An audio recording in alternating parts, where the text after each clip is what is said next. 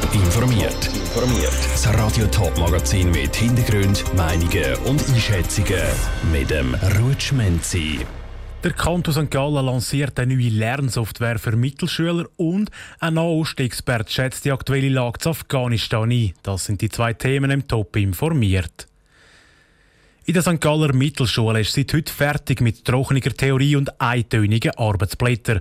Das auf jeden Fall, wenn es darum geht, für sich selber zu lernen. Neu soll nämlich die Software Lernen Navi für frischen Wind in den Schulzimmern und auf den Handys der Schüler sorgen. Jan Isler. Wer in den St. Galler Mittelschulen gerne mehr Aufgaben will lösen oder noch Unterstützung in einzelnen Fächern braucht, der kann ab dem neuen Schuljahr St. Galler Lernnavi brauchen.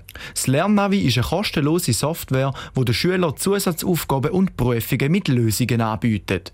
Nebst Aufgaben lösen bietet das Lernnavi aber noch mehr an, erklärt Tina Cassidy, Leiterin vom St. Galler Amt für Mittelschulen. Es tut den Schülern die Möglichkeit geben, zum selbstständig lernen und auch im Levelcheck zum schauen, wo das sie stehen in einem bestimmten äh, Fachbereich. Und das Neue ist eigentlich das Intelligent Tutoring System. Das heißt, sowohl das Lernen als auch der Levelcheck sind adaptiv. Es passt sich immer der Leistung vom einzelnen Schüler an. So können stärkere und auch schwächere Schüler gleichermaßen von der neuen Lernsoftware profitieren.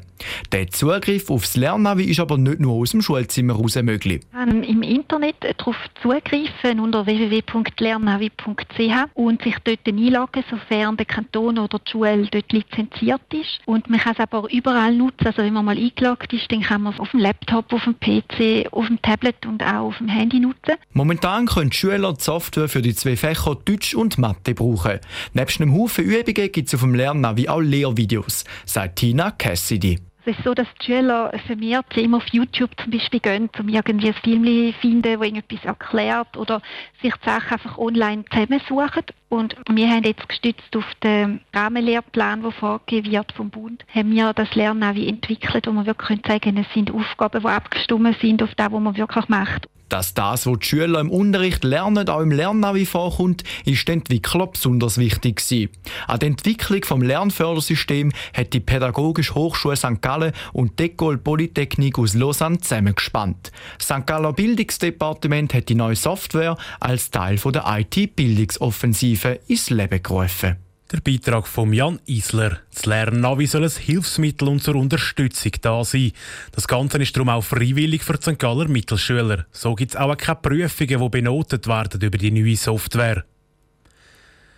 Die Lage zu Afghanistan spitzt sich immer mehr zu. Die islamistische Taliban ist auf Eroberungskurs und ist am Wochenende auch in die Hauptstadt Kabul einmarschiert. Verschiedene Länder haben ihre diplomatischen Mitarbeiter aus dem Land abgezogen. Doch was für eine Rolle spielen die westlichen Länder, darunter auch die Schweiz? Aus dem Bundeshaus berichtet Cosette Espinosa. In Afghanistan haben die Taliban-Kämpfer Nächte den Präsidentenpalast in der Hauptstadt Kabul eingenommen und ihren Sieg verkündet.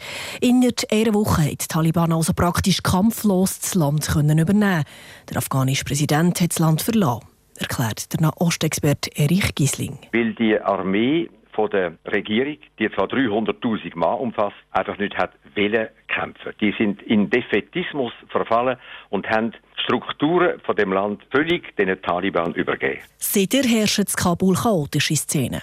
Vor allem am Flughafen, wo hunderte Menschen versuchen, aus dem Land rauszukommen. In den letzten 20 Jahren hat auch die Schweiz humanitäre Hilfe und auch Bildungshilfe geleistet. Auch Amerika und die NATO haben Unmengen an Geld in Wiederaufbau der Armee und in Aufbau der Strukturen in Afghanistan investiert. Allerdings mit wenig Erfolg. Mit Resultat sehr, sehr bescheiden oder gar nicht. Korruption ist natürlich einer der Hauptgründe.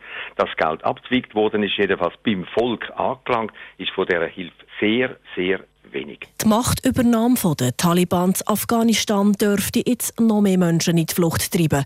Wird weitere Hunderttausende geben, die flüchten werden oder versuchen zu flüchten, auch in Richtung von Europa. Also der Flüchtlingsstrom, der Flüchtlingsdruck wird wachsen. Die Schweiz ihrerseits beobachtet die Lage mit Besorgnis, hat vier Botschaftsmitarbeiter ausgeflogen und schafft mittlerweile auch keine abgewiesenen Asylbewerber mehr nach Afghanistan aus. Kann die Schweiz nicht noch mehr machen?